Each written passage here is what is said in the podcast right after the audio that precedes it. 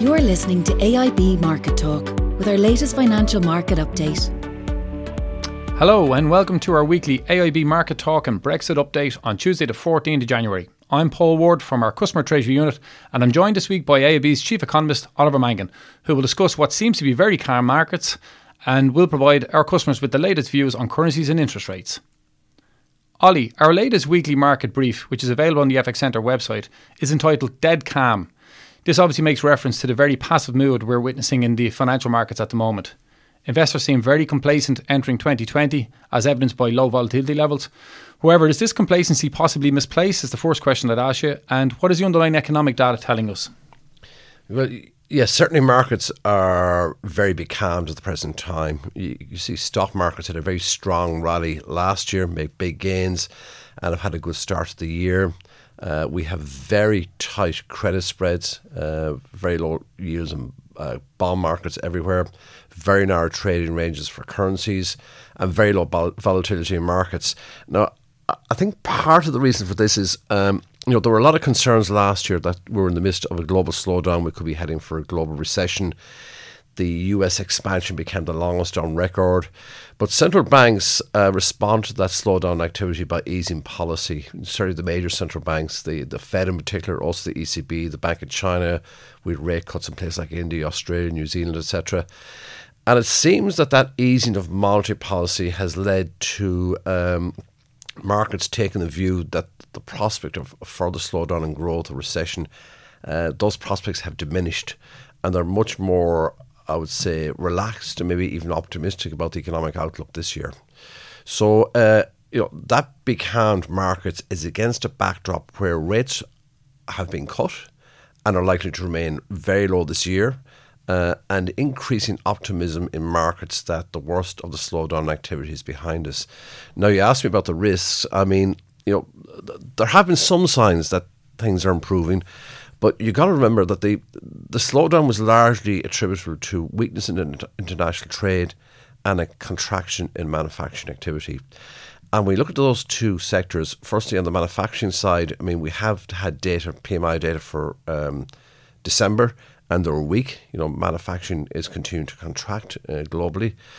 And uh, in terms of international trade, both on the services and manufacturing side, there again for the recent data that the monthly surveys, okay, the headline index is picked up for the composite index, which measures activity in services and manufacturing. But when you delve down and look at new export orders, they're still contracting, which indicates ongoing weakness uh, in uh, international trade. Now, again, you know, this week there, the, there's hopes there that we might see the US and China you know, sign off on phase one of that trade deal. Uh, and that again is being taken as a positive sign by markets. But there's still scope for ongoing friction in international trade this year, possibly even between the US and the EU. And remember, the trade deal between the US and China is quite quite limited. I mean, the tariffs that were proposed remain in place. It's only phase one, and there's a lot more work there to be done. So there is this, the capacity for international trade and headwinds around international trade to continue to weigh on economic activity. So yeah, I'm slightly concerned that I mean I'm not overly concerned about global economic prospects. But the market sentiment has swung around a lot in the last six months, and from maybe being overly worried through the summer they may be just over relaxed at the present time. I think we still need to watch the data very, very closely in the coming months.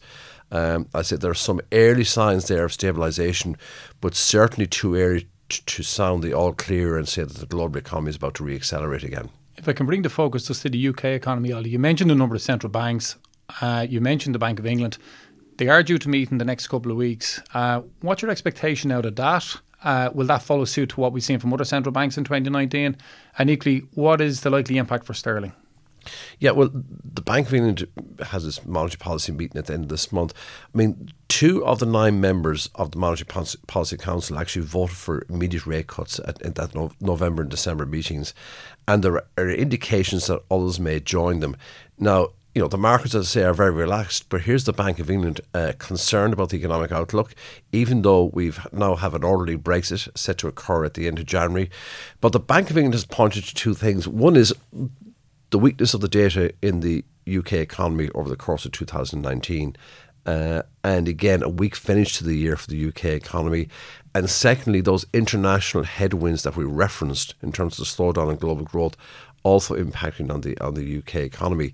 So they they didn't cut rates last year. They remained on hold to see which way Brexit would evolve. But it seems to me that they're minded uh, to cut rates fairly soon because of ongoing downside risks to growth. Now, that doesn't exactly stack with the view of the market, which is quite re- relaxed about global growth prospects. And the Bank of England is tying that weakness in the UK economy not just back to Brexit, but back to those uh, weakness in the international economy. And sterling, then, Ollie, in terms of the view? Yeah, well, sterling actually has reacted uh, to the, the, the, soundings coming from the Bank of England that that may well cut rates. So it has weakness, or sorry, it has weakened in the last uh, couple of days. Uh, as we, uh, those who were listening to pod, podcast towards the end of last year, we, we felt that any rally in sterling in the aftermath of the UK election result would not be sustained. That's proved to be the case we, we have two concerns for sterling. Obviously, the Bank of England cutting interest rates is a negative for the currency, but we're also not that relaxed about Brexit, uh, mm. unlike the markets. I mean, the markets seem to take the view that Brexit is done at the end of January and the UK will, will negotiate a trade deal uh, this year. Certainly, the strength of sterling would suggest that, but uh, we feel that you know the trade talks will prove very difficult, very fractious, and there's no guarantee that we'll get a trade deal at the end of the process. I mean, Boris Johnson has ruled out an extension uh, beyond to the transition period beyond this year. Wants a deal done uh, over the course of this year, but negotiating trade deals takes time. Because I see Michel Barnier was commented last Thursday saying that it's extremely challenging to expect it to be done within the 12 months. So, on that, can I ask you, Ollie, last year's range, 93 to 83p in terms of euro sterling in your view, has anything really changed here in terms of as we look into 2020? No, we we'd be we'd be negative in sterling. Uh, it's lost a bit of ground in the opening part of the year. Uh, I would see downside risk for sterling over the course of the year. I would not be surprised to see 90p revisited again at some stage this year. Not so much on the rate cut, but more around difficulties in negotiations with the uh, EU. And as you noted there, Michel Barnier is saying, you know, if we want, uh, you know, a really deep trade deal, uh, it'll be virtually impossible to negotiate that by the end of this year, unless you're looking for something like a bare bones trade deal or no trade deal at all. In effect, a, high, a type of hard Brexit. Well, we already see you know what that type of backdrop did for sterling last year. So I, I'd be concerned that there are downside risks. I'd also note as well that market position has changed. I mean, the market was very short sterling for much of last year. Then, as the deal was done and we had the election, those short positions were closed out. So, if anything, the market is a bit long the currency. So, any bad news for sterling has the scope to send it lower. That's a very important point. Um, Ollie, just finally, in terms of euro dollar, last Friday we would have had the payroll. Slightly disappointed. You might explain to our customers, firstly, what's the importance of the payroll figure, and secondly, what's your view on euro dollar? Well, a bit like the Irish labour market data, the, the US employment report on the payrolls give a very good look at the US economy. And they're also the first set of data, real data we get in any given month. So we now have data for October, November, uh, and now December for the uh, US economy.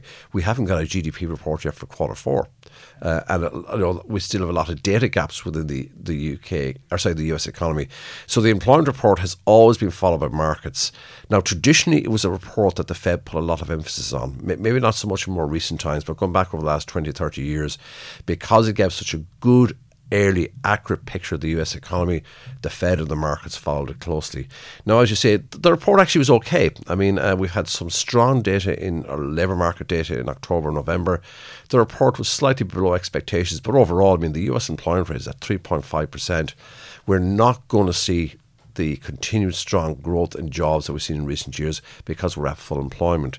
So the p- figure was a bit lower than expected, but still a very solid increase in um, in employment. I think what has happened is the US economy has grown by at a rate around um, 3% up until the middle of last year. That rate has slowed to around 2 which is fine in the context of full employment. Uh, and the empl- employment report is consistent with that. I would say um, the Fed is very much off the pitch this year. I mean, two factors there. One is the economy is doing reasonably okay. Uh, we've had three rate cuts and the Fed has signalled that, as far as it's concerned, it's enough to keep the economy on an even an even keel. Secondly, um, we have the election uh, in early November, and certainly as the year progresses, the last thing the Fed will want to do is uh, start moving monetary policy or moving rates in either direction just before an election. It'll want to stay off the pitch in the run up to that election. So I think if the data hold up uh, and remain reasonably okay, uh, inflation is relatively subdued. Uh, the, the signals from the Fed are we're done for here. So you know, it's it's unlikely we'll get any change in monetary policy in the US this year. If it is, it'll be at the very end of the year, I would suggest, or we may have to wait till 2021 to see how the dust settles after the election, etc. And it's probably fair to say then that that gap in the interest rates between what's happening, say, this side of the world versus the US is probably favourable to the dollar. It is, but the, the dollar is at high levels now. Let's remember that for the last number of years. Uh, I would point out that last year uh, we were talking about range trading. We started off talking about range trading in markets the, the euro dollar rate was between 109 and 115. It traded within that range for the whole of last year. That is very, very, very unusual to have such a narrow trading range for a whole year. Normally it could move by 18, 20 cents, but just a six cent range. And as you say, it's right in the heart of that range at the present time. Yeah. And really, it's hard to see it moving out of that range. Um, the dollar is strong at elevated levels, but US rates are higher than elsewhere. So with the central banks, I mean, the ECB is also off the pitch at the present time. Yeah. It's clearly indicated it's done its easing. Uh, they have a review of policy. So neither the Fed nor the ECB moving rates anytime soon, it's hard to see what would move that currency outside of the narrow trading range we've seen for the past 12 months now. Okay, many thanks, Ollie, for the update. And a big thanks to our customers, colleagues, and listeners for joining us for this week's podcast. To stay up to date with all the latest podcasts, please subscribe to AIB's Market Talk on the podcast apps for iOS or Android, and we'll talk to you soon. Take care. Thanks for listening to the latest edition of AIB Market Talk. Allied Irish Banks plc is regulated by the Central Bank of Ireland. First Trust Bank is a trademark of AIB Group UK plc authorised by the Prudential Regulation Authority and regulated by the Financial Conduct Authority and the Prudential Regulation Authority. Allied Irish Bank GB and Allied Irish Bank GB Savings Direct are trademarks used under licence by AIB Group UK plc, authorised by the Prudential Regulation Authority and regulated by the Financial Conduct Authority and the Prudential Regulation Authority.